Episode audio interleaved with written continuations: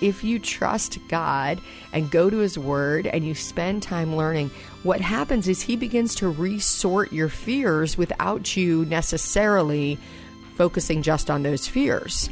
As our perspective begins to shift, as our life begins to be shaped by the teachings of Jesus, we may find that our fears dissipate or move or change in ways that we didn't expect. It might just be different. Hey everyone, welcome back to How to Study the Bible. I'm Nicole, your host, and so excited to be with you today as we are wrapping up the summer and already looking ahead to the fall. Just want to let you know about an opportunity if you've been with us. Um, you heard me tell you last week that we're going to study the book of Romans for the fall starting in September. And it's going to be a little different than some of our previous podcasts. Of course, you can just continue to listen on as you have, and we would love that. And you can subscribe, share it with your friends, let it be an encouragement for you weekly. However, if you want to take a next step, we are going to just have a free reading plan that gives you some framework to use the Alive method all through the week, as well as a Facebook group for shared community and encouragement. Just a way to stay kind of connected and have some questions answered. I will be frequently in that group as well. So all you have to do, it's totally free, just an option an option for you, is go to NicoleUnice.com slash Romans and you'll find out all the information you need there. We'll send you what you need. Um, and we'll be in Romans for all of the fall. And really, the big goal of that is Romans truly is a beautiful, um, thorough depiction of what it really means that we are saved by grace. And all the backstory that goes into what does it mean the way that God came to the Israelites and how he reveals himself through them and through us and through Jesus in a way that gives us life. So it's going to be great. I'm really excited about it, but there's a lot there. So we wanted to add some extra helps along the way. So NicoleUnice.com slash Romans if you want to join us for that. All right, we are continuing in a little mini series on truth for our feelings. And today we're going to talk about what do we do when we feel scared. And I am going to another very familiar passage that really is one of my favorites within a favorite. Um, if you have not spent a lot of time in John 14 through John 17, I want to encourage you that this like intimate, um, poignant, powerful dialogue of Jesus with his disciples before he goes to the cross, Jesus with his Father before he goes to the cross, Jesus praying for believers before he goes to the cross is so incredibly rich that I think we could spend every month reading through those chapters and continue to get more out of it. So we're not going to do it justice today. We're just going to take 10 verses there in the middle, but they are particular verses that I think give us some instruction on what to do when we feel scared, which is something that we all feel. We all have times of great fear whether that fear is for our own safety or our own health, whether it is for a family member, whether it's just a fear that feels oppressive because of our culture and our world, um, whether it's, you know, something that takes us by surprise, knocks us down like a rogue wave, and we find ourselves completely decentered and disconcerted. All of those things happen to us because we're human and it's part of our human existence. And into that human existence, God speaks. So we're going to be in John chapter 14, verses 15 through 26. I just want to encourage you to take a deep breath and receive these words from Jesus for you today.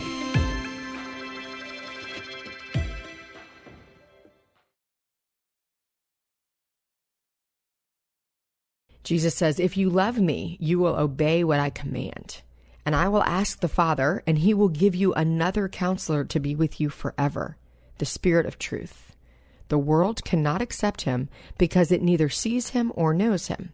But you know him, for he lives with you and will be in you. I will not leave you as orphans. I will come to you. Before long, the world will not see me anymore, but you will see me. Because I live, you also will live. On that day, you will realize that I am in my Father, and you are in me, and I am in you. Whoever has my commands and obeys them, he is the one who loves me.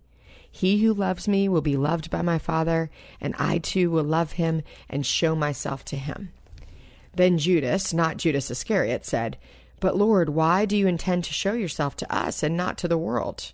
Jesus replied, If anyone loves me, he will obey my teaching. My Father will love him, and we will come to him and make our home with him. He who does not love me will not obey my teaching. These words you hear are not my own, they belong to the Father who sent me. All this I have spoken while still with you. But the counselor, the Holy Spirit, whom the Father will send in my name, will teach you all things and will remind you of everything I have said to you. Peace I leave with you, my peace I give you.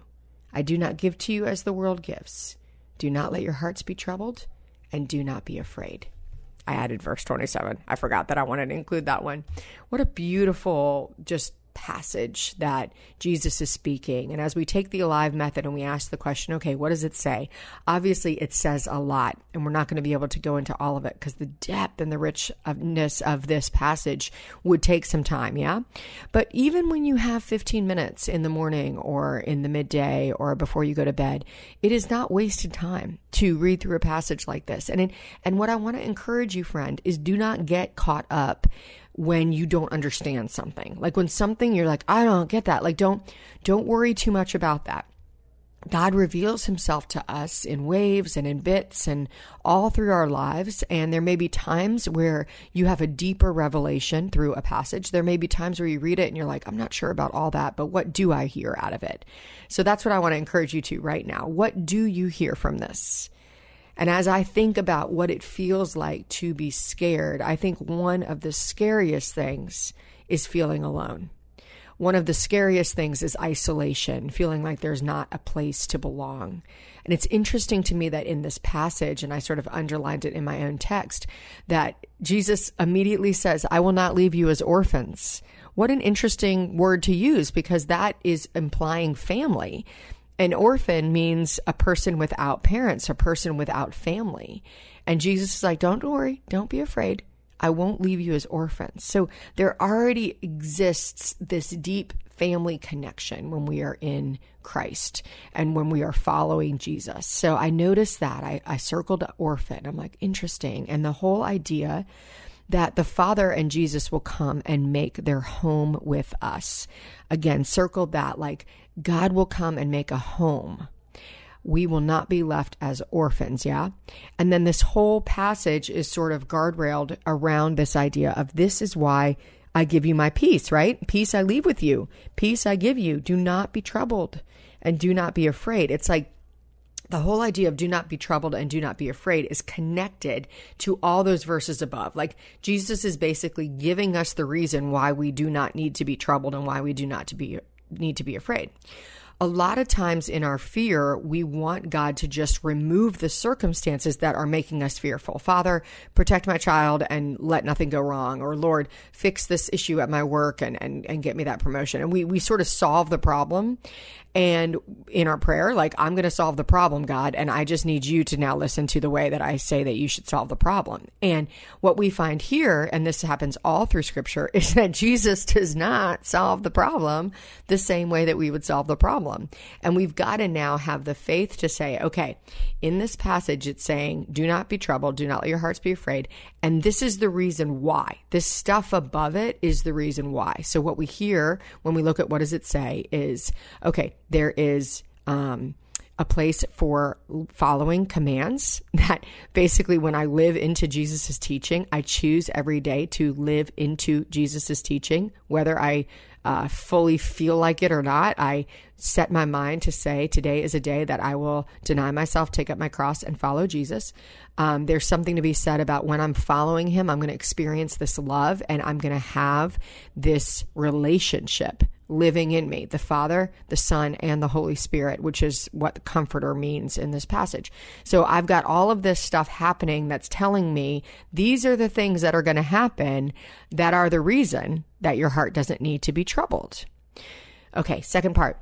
What's the backstory? Now, I've given you a little bit of the backstory here at the beginning, just in the context of what's happening here what we want to understand is these are Jesus's powerful last words.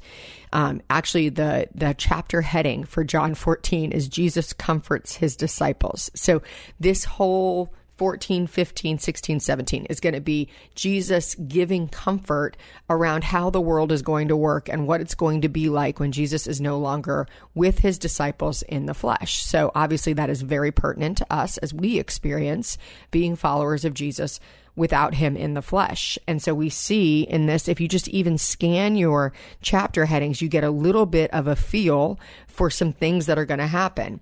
Jesus is going to talk about what it means that he's going to make our home, his home with us. Jesus is going to talk about what it means to remain in him. He's going to talk about what we should expect from the world. He's going to talk about why we don't have to fear. So these are the kinds of, um, grounding thoughts on how to have a perspective on life. That yes, if you trust God and go to his word and you spend time learning, what happens is he begins to resort your fears without you necessarily focusing just on those fears as our perspective begins to shift, as our life begins to be shaped by the teachings of Jesus, we may find that our fears dissipate or move or change in ways that we didn't expect. It might just be different. Okay, so what does it mean? Question three in the alive method. What does it mean? Well, there's a lot we could take from here, right? So many principles. But for some, let's just let's just go and throw a few starter theories. Remember, a principle is just like a theory that we're building based on what we've read. And so one of the theories I have is that God promises to be with us. And another principle, our fear is dissipated by God's presence. So again, what is a principle? It means we are building a theory and we're saying, does the rest of scripture support that? Is that what I, what I read in the whole of scripture? Um, is this relevant now? And it wasn't relevant then. Is this idea, this principle, the same thing that Jesus was saying to his followers at the time as he is saying to us? And I think we could certainly go with the presence of God dissipates our fear. And how is God present with us? Well, it says, as you follow his commands, as you love Jesus and follow his commands, it says he will make his home with you and, and the Father will be with him. And also you get this third gift, which is the counselor, the spirit of truth that's going to lead you. So all of this leads us to a place where we feel like we have a sense of belonging. We have a sense of power, not power from ourselves, but power because power lives in us. And power and belonging and direction are what dissipate fear. So, what does it mean for me? What does it mean for us today? I want to encourage you to just take a moment. And sometimes we're not really in touch with our fear. Um, some of us very much are. Some of us are just sort of going through life with a low lying anxiety that comes out as stress or as irritability or as tiredness. And sometimes we just need to stop and say, what am I fearing really? Am I fearing that I won't be admired? Am I fearing that I will be rejected? Am I fearing that I won't have security in my life? Am I fearing death for myself or for a loved one? Getting in touch with our fear and then saying, okay, the principle here is that the presence of God dissipates fear because God provides belonging God provides power, God provides direction. What is it that I need to ask of my Heavenly Father today? Knowing that He gives this loving passage about the fact that He will be with us. He will not leave us as orphans. You are not alone. You are not abandoned. You are not rejected. You are not not enough. All of those things are lies. What God says is as you follow Jesus' teachings, as you love Him, we're not going to do it perfectly, but as I just place my heart in a position to say, I want to try to follow Jesus today, God is living with us and dwelling with us and giving us the counselor, the comforter, the spirit of truth. All of this stuff is being given to us. So we can actually bring our fear into the light. We can name our fear. We can take it down from above us and put it right in front of us and say, this is really what I am, you know, fearing.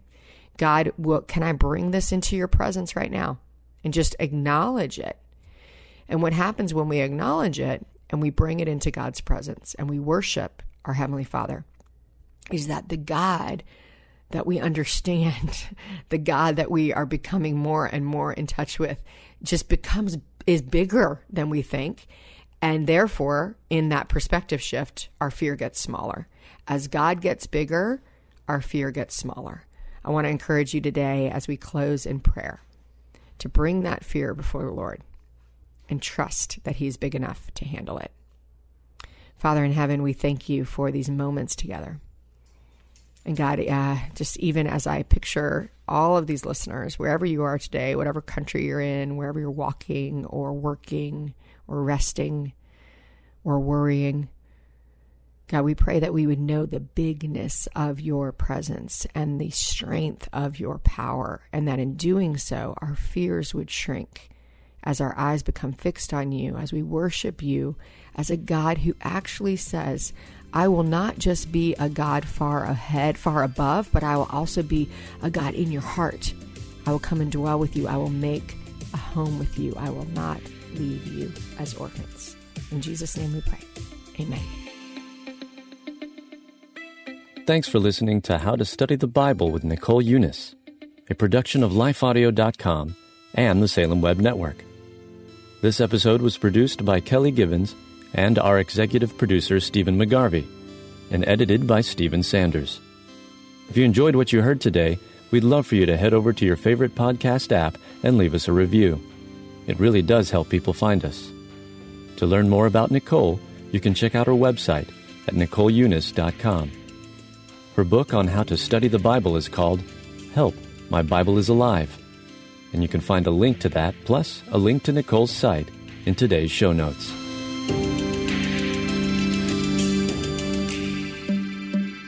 I'm Don Hawkins, inviting you to be encouraged with my weekly podcast, Encouragement for You.